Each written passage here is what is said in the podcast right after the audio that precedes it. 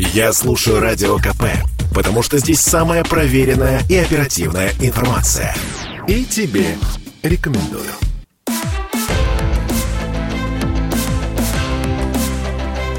Исторические хроники с Николаем Сванидзе на Радио КП. Год 1937.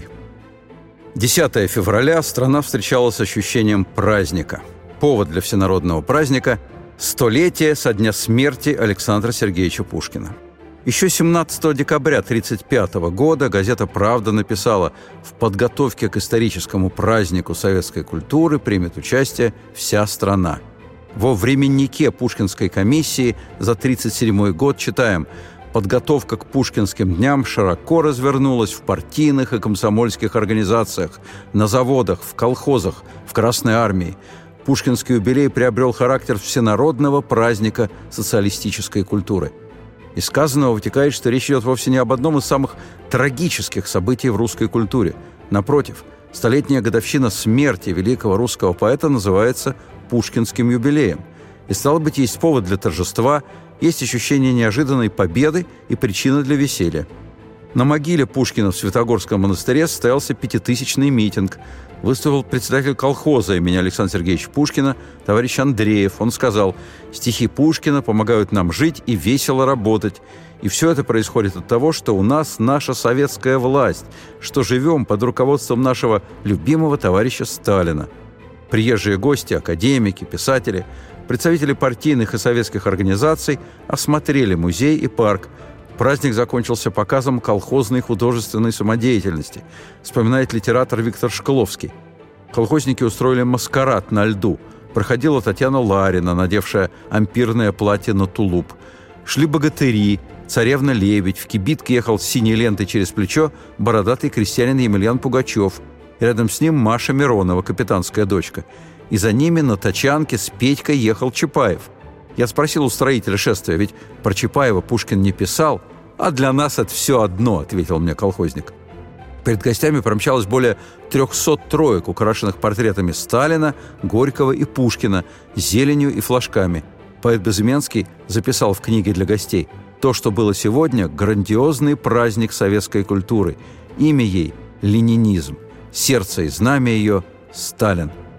До приезда на празднование в Михайловское поэт Безыменский выступает на торжественном заседании в Большом театре Союза СССр. Безыменский с Пушкиным на короткой ноге. Он переделывает Пушкина. Со сцены Большого театра он читает «Да здравствует Ленин! Да здравствует Сталин! Да здравствует солнце! Да скроется тьма!» Президент Академии наук СССР, ботаник, академик Комаров говорит – Прав поэт Безыменский, когда он превращает цитату Пушкина в боевой клич нашего времени. Открывает торжественное заседание в Большом театре нарком просвещения Бубнов. Он говорит, «Сто лет назад наша страна понесла утрату, значение и тяжесть которой можем оценить только мы, люди сталинской эпохи. Пушкин наш. Пушкин принадлежит тем, кто под руководством Ленина и Сталина построил социалистическое общество» в феврале 21 года поэт Владислав Ходосевич по-своему и очень мрачно объяснил, почему должен отмечаться день смерти Пушкина. Ходосевич говорил, «Так мы уславливаемся, каким именем нам аукаться, как нам перекликаться в надвигающемся мраке». В 1937-м предчувствие Ходосевича оказалось недостаточно мрачным. Именем Пушкина никто не аукается. Нарком просвещения Бубнов – под занавес своего выступления приводит отрывок из письма безымянной колхозницы Азовско-Черноморского края. Книги Пушкина накаляют любовь к великому Сталину. В дореволюционной России в 1899 году, в год столетия со дня рождения Пушкина, при Александровском лицее, который окончил Пушкин, было учреждено Пушкинское лицейское общество. В его уставе указывалось – Общество имеет целью всестороннее изучение творений Пушкина, разъяснение их во всех слоях русского народа. Члены Пушкинского общества – лицеисты разных поколений, известные общественные деятели, знаменитый юрист Кони, академик Веселовский, родственники Пушкина. Пушкинское лицейское общество просуществует около 20 лет. В 1925 году ОГПУ сфабрикует так называемое «дело лицеистов», по которому будет осужден 81 человек. Обвинения всевозможные. Монархический заговор, помощь международной буржуазии, попытки убить Сталина и Троцкого. Искусствовед Николай Пунин, муж Ахматовой, в дневнике пишет «Расстреляны лицеисты, говорят, 52 человека. Остальные сосланы. Имущество вплоть до детских игрушек и зимних вещей конфисковано. В числе приговоренных к расстрелу бывший директор лицея 70-летний Владимир Александрович Шильдер. Он умрет до расстрела в тюрьме, узнав, что смертный приговор вынесен также его жене и сыну. Расстрелы по делу лицеистов происходят ровно через сто лет после написания знаменитого пушкинского стихотворения «19 октября». «Друзья мои, прекрасен наш союз, он как душа неразделим и вечен».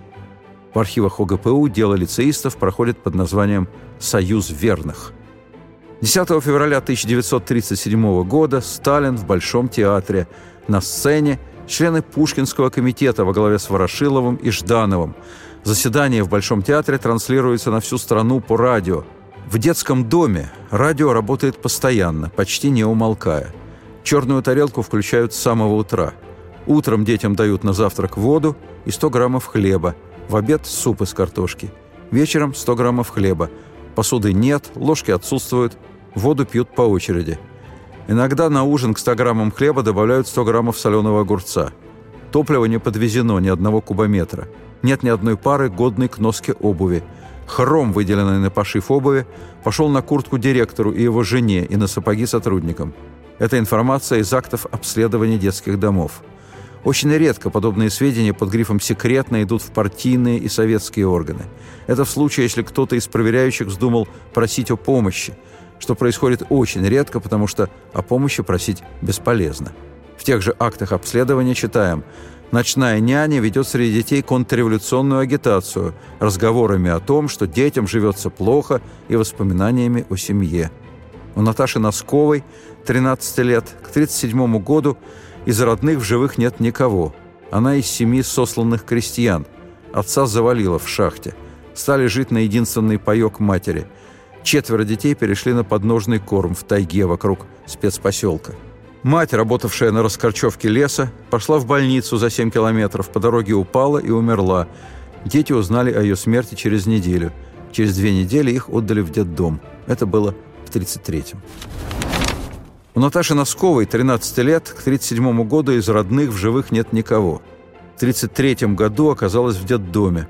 Он размещался в бараке до революционных времен, предназначавшемся под местную холодную тюрьму.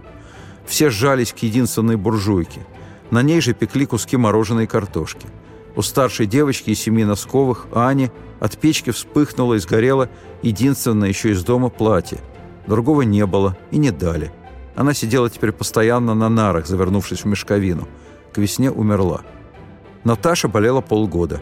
Момент возвращения в сознание помнит. Над ней склоняется чье-то лицо, чужой голос произносит. «Это, видно, оклемается, а соседку Бог прибрал, наконец-то отмучилась». Наташа поворачивает голову и видит, что рядом лежит умершая ее сестренка Маня. Мане было пять лет. Ее слабенькое желание жить прорывалось, когда она просила «Нянечка, не бейте меня, я ведь и так мало хлеба ем». Младшему братику Лене было три года. Он умер зимней ночью, тихо, никого не беспокоя. Его завернули в тряпицу и зарыли где-то в снегу. Детдомовцы, чтобы прокормиться, просят милостыню. Подают плохо, потому что голод повсеместный. К тому же беспризорные люди в начале 30-х уже не вызывают сострадания у населения. Продолжение следует.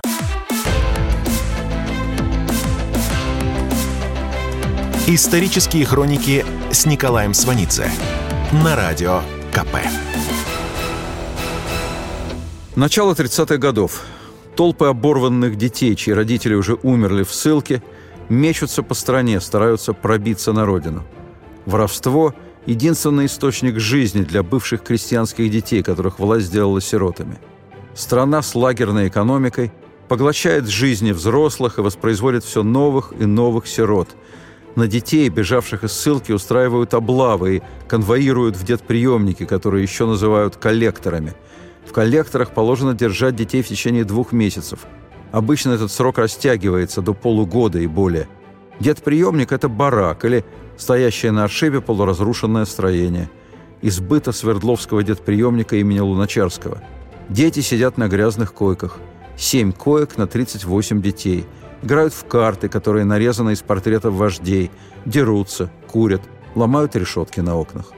Это дети из крепких крестьянских семей, которые были совсем маленькими в момент раскулачивания. Навыков нормальной жизни у них нет. Семьи они просто не успели выработаться. В нормальной ситуации они выросли бы в здоровых кормильцев своей страны. В партийные и советские органы идут бесконечные просьбы о помощи. Вышлите деньги на детприемник. Большинство детей раздеты и разуды, средств нет. Детские дома от детей из детприемников отказываются. Детские дома переполнены. Первый детский дом Наташи Носковой в Богословске. Ребята из старшей группы как-то залезли в пристанционный склад и вскрыли бочку с солеными огурцами. Их поймали. Мгновенно появился директор детдома. Расправа была страшной. Он валил мальчишек с ног, пинал, таскал за волосы. Детдомовцы совершенно беззащитны, поэтому они самый подходящий материал для идеологической обработки. Чем голоднее дети, тем меньше их сопротивляемость. Детдома обязываются организовать кружки по истории партии и революции, политсуды над Папой Римским, политбои между детьми. Директор детдома на методической конференции делится опытом. Силами детей и педагогов воссоздан шалаш Ленина в разливе. Головешки в костре у шалаша натуральные. Каждый вечер дети сидят по полчаса молча перед шалашом. При этом в актах медико-санитарного обследования этого детдома указано – Среди детей двое больных костным туберкулезом, два случая сифилиса третичной стадии, четыре случая глубокой умственной отсталости, десять больных трахомой, у шести человек чехотка, все малокровные. С детьми регулярно проводятся беседы о жизни детей раньше и теперь, у нас и за границей. Наташа Носкова попадает во второй в ее жизни детдом в 1937-м, как раз перед празднованием столетия смерти Пушкина. Антикрестьянская кампания 29-31 годов, названная «раскулачиванием» и сломавшая Наташину жизнь, предоставляла детям ссыльных определенную свободу действий, в том смысле, что власть не привязала детей умерших ссыльных к местам поселений. Они могли бежать, кому повезет, добираться до родных мест или просто умирать по дороге. На самом деле власть уже сожалела, что детей ссыльных выпустили на волю. В ссылке они умирали бы незаметно – в 1936-м из отсутствия средств идут на послабление, разрешают смешивать ссыльных сирот с обычными сиротами в общих детдомах. Дети, пережившие раскулачивание и его последствия, в 1937-м к своим 10-13 годам имеют огромный опыт выживания. Правда, таких выживших детей очень немного. В 1937-м появляется второе поколение детей, которых советская власть целенаправленно и технологично превращает в сирот. У них жизненного опыта еще нет – вспоминает бывший детдомовец Владимир Блок. «Мою мать увезли в Бутырскую тюрьму ночью 5 сентября 1937 года. Через час после ее ареста те же энкавидисты приехали за мной. Мне еще не исполнилось 12 лет. Я плакал, кричал. Они улыбались и говорили «Сейчас поедем к маме». Меня отвезли в Даниловский детский приемник. Это была детская пересыльная тюрьма в монастыре. В камере, куда меня втолкнули, я увидел хорошо одетых детей – Многие плакали. Вскоре пришел начальник детприемника и объявил «Вы все дети врагов народа». Через два месяца меня разбудили ночью и повели в кабинет человека, который предложил мне письменно отказаться от родителей. Я стал кричать, что ничего писать не буду. Позже я узнал, что такое предложение делалось многим детям, и кое-кто согласился. Светлана Оболенская, дочь первого председателя ВСНХ, экономиста, кандидата в члены ЦК Валерьяна Осинского-Оболенского, также проходит через Даниловский детприемник. До детприемника она живет с родителями в Кремле. Летом 1937-го ее отца выводят из кандидатов в члены ЦК и выселяют из Кремля. Они переезжают в Дом правительства, в квартиру номер 389. Это бывшая квартира командарма Августа Корка, только что арестованного по делу маршала Тухачевского – Светлана Оболенская спит на кровати арестованного командарма Корка. Вскоре они опять переезжают. На сей раз в квартиру только что арестованного Алексея Рыкова, бывшего главы советского правительства. Когда Светлана входит в кухню, на столе стоит неубранная посуда. На заварном чайнике надпись «Дорогому Алексею Ивановичу Рыкову от рабочих Лысьвы». Кабинет Рыкова в квартире Осинских опечатан. В этой квартире будут арестованы родители и старший брат Светланы. Отец и брат расстреляны, мать в лагере. Светлане 12 лет. В доме правительства, где еще недавно жила в квартире командарма Корка семья Осинских-Оболенских, в 1937 году проживает Алексей Стаханов, чьим именем Сталин нарек движение ударничества. Стахановское движение, возникшее в 1935 году, на самом деле имеет мало общего с экономикой. Ударничество – явление, по сути, политическое. Рабочим в зависимости от выработки гарантируется прогрессивное увеличение заработной платы. В 1936 году стахановцы на многих предприятиях составляют 20-30% коллективов. В условиях провала в сельском хозяйстве и очередного введения карточек на хлеб эта часть рабочих сохраняет лояльность власти. Кандидат в члены Политбюро ЦК ВКПБ Постышев называет стахановцев самой сокрушительной силой в борьбе с контрреволюцией и ставит их в один ряд с армией и НКВД. На самом деле ударничество – это санкционированный властью переход на авральную систему работы, что раньше допускалось в исключительных случаях. Технические нормы, техника безопасности, качество продукции при этом никого не интересуют. Ударничество тем самым провоцирует неизбежные производственные конфликты между рабочими стахановцами, стремящимися к высокой зарплате, с одной стороны, и квалифицированным инженерным составом, с другой стороны. Стахановцы в этих конфликтах ощущают сталинскую поддержку.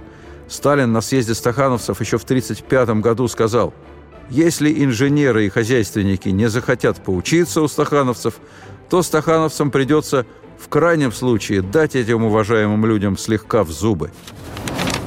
1937 году предприятие становится ареной политической борьбы.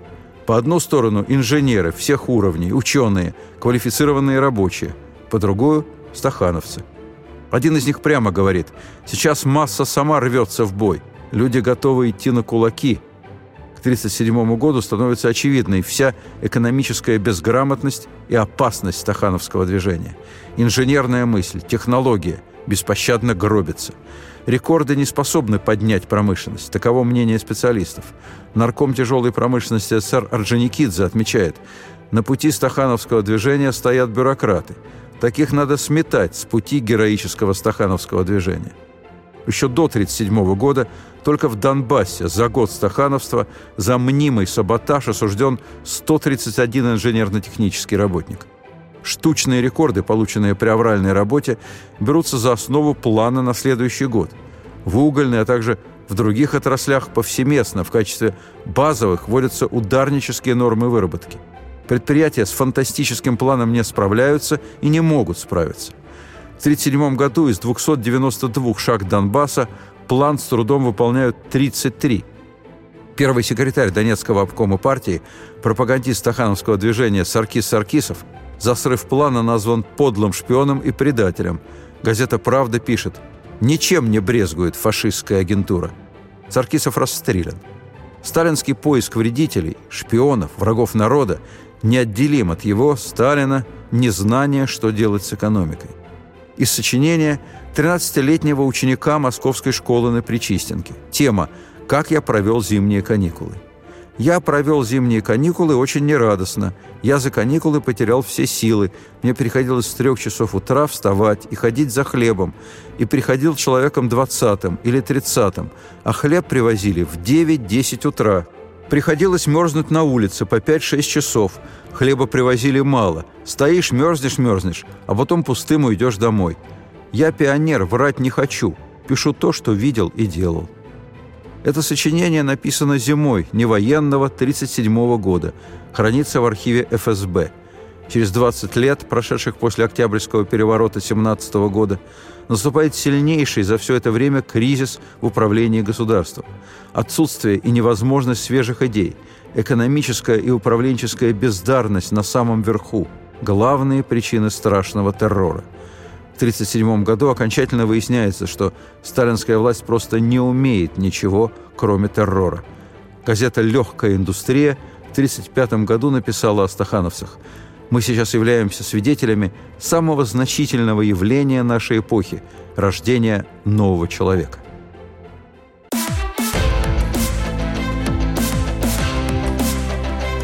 Исторические хроники с Николаем Сванидзе на радио КП. Год 1937. Однажды в семье Улановских состоялся разговор. В этой семье профессиональные революционеры, участники гражданской войны, советские резиденты в Америке. Разговор происходит между мужем и женой, вспоминает Надежда Улановская. При очередном аресте я недоумевала. Что же делается? Почему? За что? Муж спокойно ответил. Что ты так волнуешься?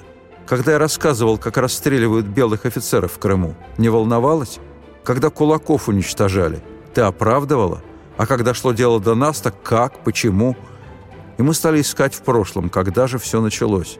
И разматывали нашу жизнь все дальше и дальше, и дошли до Октябрьской революции. Мы остались одни. Вокруг всех пересажали.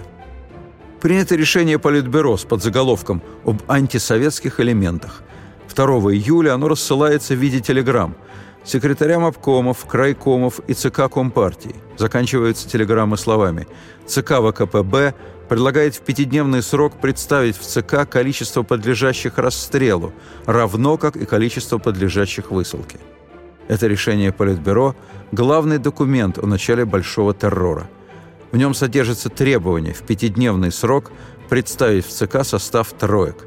В тройку входит представитель НКВД – первый или второй секретарь республиканской или областной парторганизации, а также прокурор соответствующего уровня. Тройка – главная боевая единица в войне Сталина против страны. Большой террор, начавшийся в 1937-м, это не громкие политические процессы и отстрел бывших соратников по партии. Это даже не расстрелы маршалов, которые остались в памяти.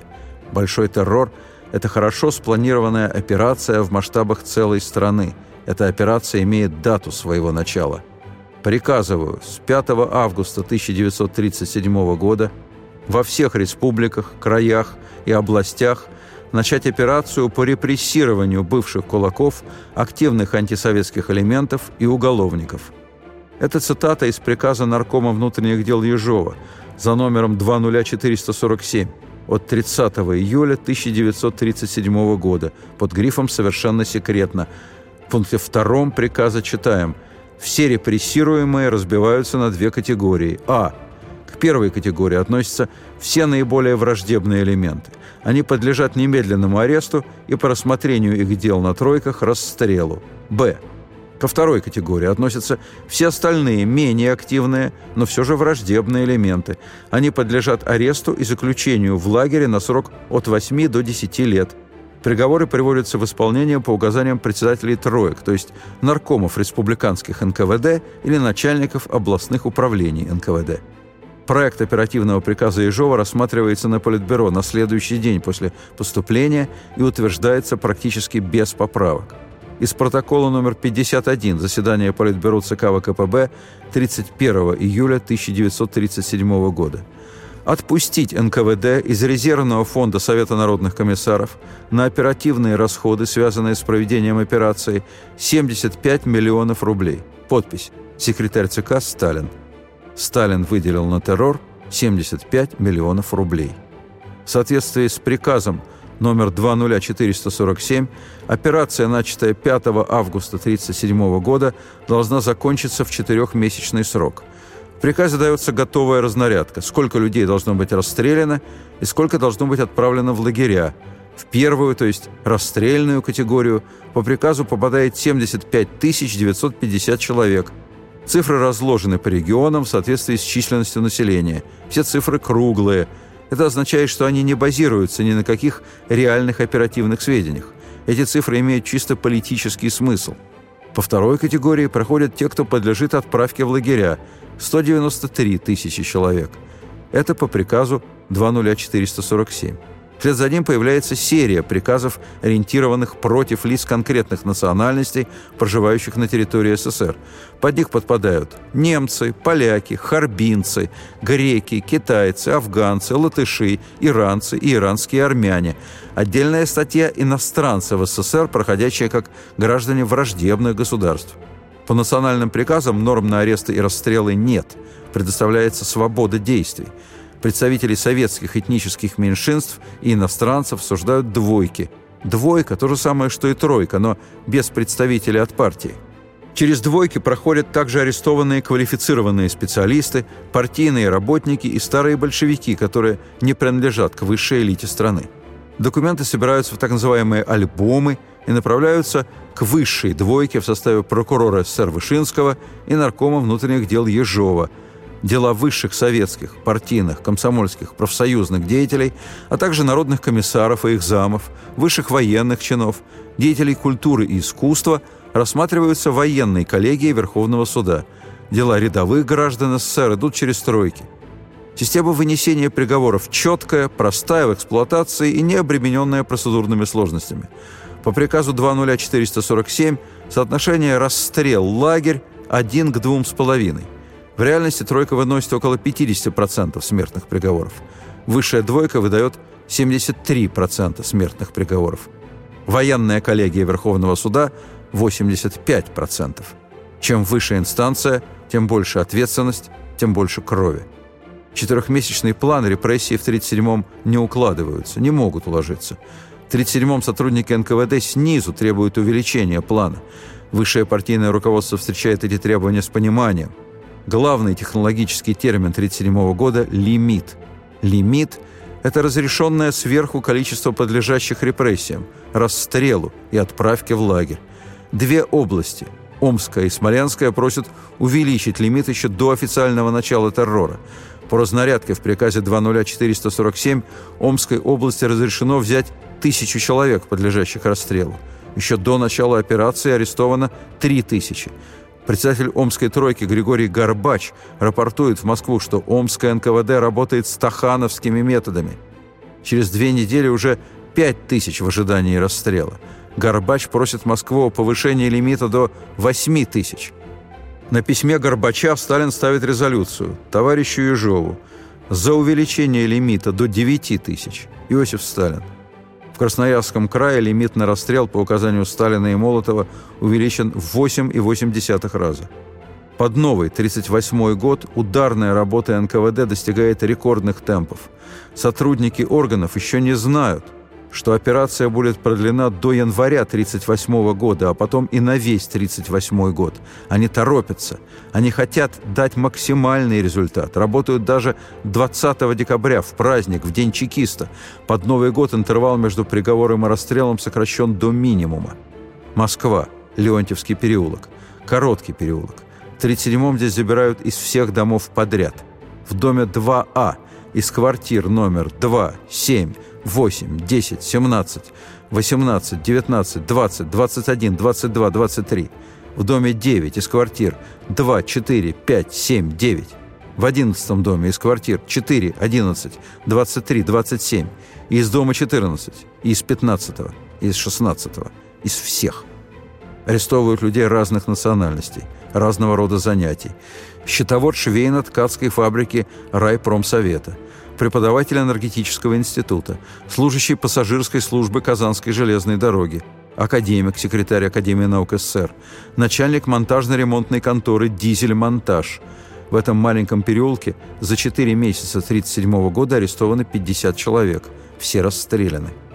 С августа 1937 по ноябрь 1938, когда была завершена эта хорошо организованная массовая операция, арестован 1 миллион 575 259 человек. Расстреляно 681 692 человека. Личная подпись Сталина стоит на 40 тысячах смертных приговорах.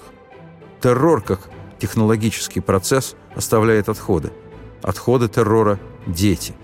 15 августа 1937 года появляется приказ Ежова под номером 20486 он охватывает жен и детей врагов народа. Аресту подлежат жены, состоящие в юридическом или фактическом браке с осужденным. Аресту подлежат также и жены, состоящие с осужденным в разводе, но не сообщавшие органам власти о контрреволюционной деятельности осужденного. Жены изменников Родины, имеющие грудных детей, после вынесения приговора без завоза в тюрьму направляются непосредственно в лагерь. Грудные дети направляются вместе с осужденными матерями в лагеря.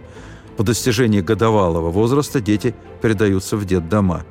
Детей в возрасте от 3 до 15 лет содержат в детдомах вне Москвы, Ленинграда, Киева, Тбилиси, Минска, приморских и пограничных городов. Дети старше 15 лет – подлежат заключению в лагеря или исправительно-трудовые колонии НКВД.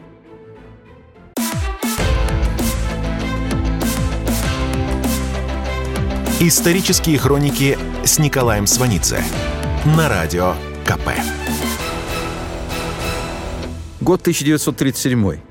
Рядовые рабочие стахановцы лишаются больших заработков из-за общего кризиса в системе выплаты зарплат и на производстве в целом – Первые политические процессы стахановцы воспринимают как сигнал к мести всем тем, кто, по их мнению, обманул их и лишил радужных надежд на обеспеченное будущее. Моментально налаживается сотрудничество стахановцев с НКВД. И это серьезно. Стахановцев несколько миллионов. Они есть даже среди зубных врачей – Теперь это армия, занятая поиском и разоблачением врагов народа. Поводы для разоблачения любые. Негодность техники, необходимость сверхурочной работы, несъедобная еда в столовых, отвратительные жилищные условия. 1937 год – второе рождение стахановского движения. Сам Алексей Стаханов в 1937 говорит, «Если бы не вредители, стахановское движение развивалось бы еще лучше. Надо, чтобы партийные организации защищали стахановцев от вредителей. Если бы эти гады попались к нам в руки, каждый из нас растерзал бы их. Из дома правительства, где живет Стаханов, в это время уже вовсю, днем и ночью увозят жильцов, целыми семьями. В этом доме арестовано 700 человек. Жертвы из дома правительства – особый случай – Главы этих семейств, убежденные и до 1937 года успешные, партийные, советские и хозяйственные работники высшего звена. Они плоть от плоти режима, они работали на него. Они до последнего уверены, что режим отвечает им взаимностью. Год 1937. Со станции «Ленинград-Товарная» трогается большой состав из 45 теплушек с арестованными. Два вагона матерей с грудными детьми. Везут в Томский лагерь. Едут 18 дней. Одна буржуйка не дает тепла на весь вагон. У многих грудных детей воспаление легких. Температура за 40. Вспоминает Мария Карловна Сандратская. Две матери от отчаяния разрезали себе горло стеклом и стекли кровью. Спасти их не удалось. Одна мать сошла с ума. Все время кричала, рыдала, хохотала, выла, кусала тех, кто пытался ее сдержать. Воды очень мало. Нет возможности постирать детское бельишко как следует. То, что все-таки выстирали, сушили придуманным нами способом. Детские рубашонки, пеленки, чулочки мы обматывали вокруг своих ног, рук, спины, груди. И так сушили. В Томске нас привезли в мертвый дом, так называлась дореволюционная пересыльная тюрьма. 63 матери с закутанными грудными малютками идут по коридору. В камере лежали день и ночь на топчинах. Возле нас лежат наши дети. Детей кусают клопы. С обледенелых окон днем стекает вода. Ночью она застывает.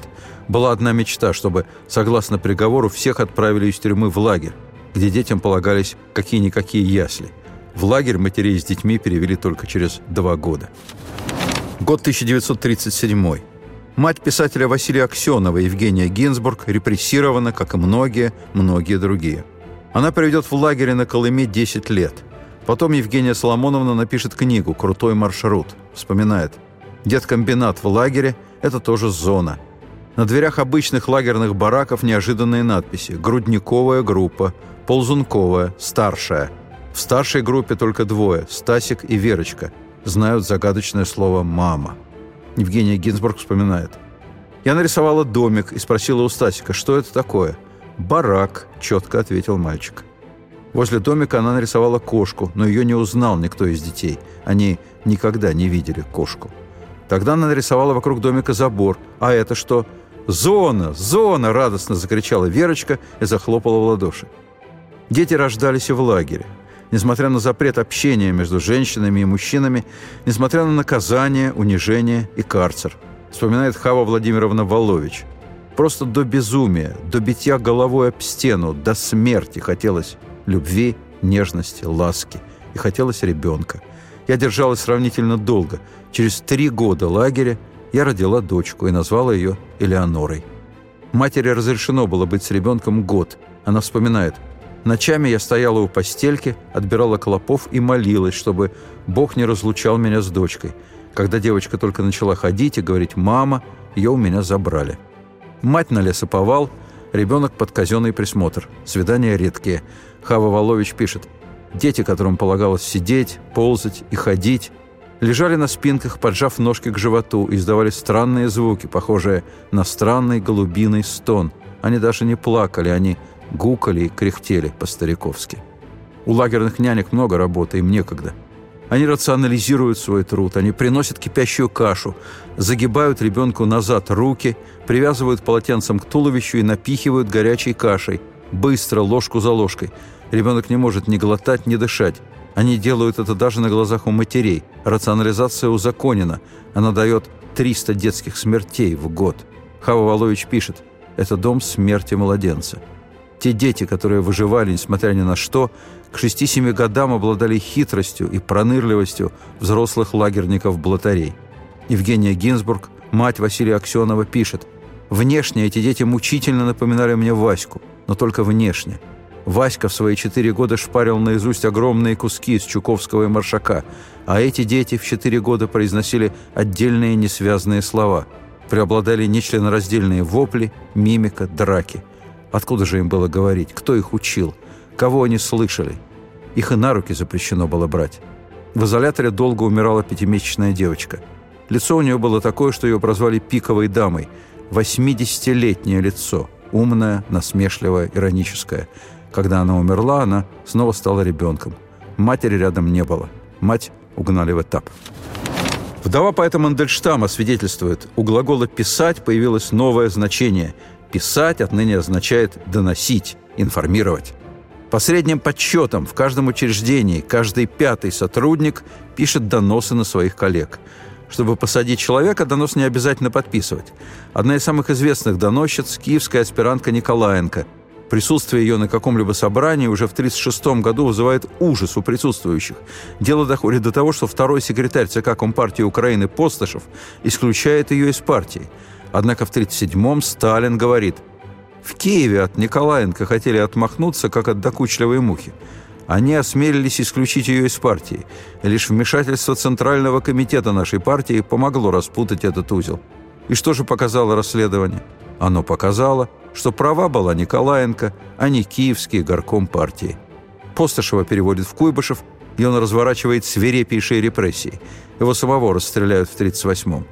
Николаенко пишет донос на Хрущева, направленного в Киев первым секретарем. Сталин, наконец, приходит к выводу, что Николаенко психически больна.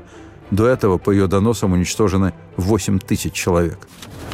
Нормальные, порядочные и очень смелые люди сохраняются в самые страшные времена – в 1937-м Марк Романович Малявка на станции Кардымова под Смоленском встречает детей врагов народа из города Сталина, так назывался нынешний Донецк. Эти дети уже прошли через детприемник, где разлучали братьев и сестер, где их просто сортировали по возрастам, где они уже без слез кричали «Отдайте сестренку! Верните братика!» Голос Марка Романовича Малявка на станции Кардымова был первый человеческий голос для них за долгое время. Он погрузил всех детей в машину – сел последним, всматривался в их лица, спрашивал, кто откуда и нет ли больных. В детском доме всех накормили хлебом с парным молоком и уложили спать в клубе на сене. На утро повели в баню, одели в старенькое, но чистое и отглаженное, и сказали «завтра все пойдут учиться в школу». Вспоминает Семенова, ей в то время 14. Вечером Марк Романович собрал старших ребят и сказал – с этого дня вслух не говорите, откуда вы и кто ваши родители. Вы сироты, и все. А слова эти, враги народа, выкиньте из головы. В этом спецдетдоме вскоре собрались дети 14 национальностей. Украинцы, белорусы, евреи, немцы, латыши, хакасы, удмурты, корейцы, китайцы – 55-летний директор спецдетдома Марк Малявка отчаянно храбрый человек. Он начал хлопотать о воссоединении братьев и сестер, раскиданных по стране в соответствии с Ежовским указом. Вопреки всем жесточайшим правилам, в детский дом к старшим братьям и сестрам прибывали малыши. Марк Романович Малявка был беспартийным, но ходил к детям на пионерские и комсомольские собрания. На одном таком собрании он сказал «Я не верю, чтобы у таких детей были плохие родители». Он умер в 50-м году. 40 лет спустя его имя присвоили школе-интернату. 12 декабря 1937 года проходят первые выборы в Верховный Совет СССР. За месяц до выборов из школы домой приходит девочка, семиклассница. Она рассказывает. Учителя говорят, что необходимо провести массовые аресты прямо сейчас. Мы должны очиститься накануне выборов от нежелательных элементов. О выборах вспоминает Любовь Шапорина, жена композитора. Я вошла в кабину – и мне предстояло прочитать бюллетень и выбрать кандидата. В конце концов, выборы означают, что у нас есть выбор. Но в бюллетене значилось только одно имя, к тому же уже помеченное. Я невольно рассмеялась, прямо там, в кабине, совсем как ребенок. На улице мы встретили художника Петрова Водкина. Мы заговорили на ту же тему, громко смеясь при этом. Позор тем, кто ставит людей в такое смешное и глупое положение. Почему они думают, что мы дураки? Продолжение следует.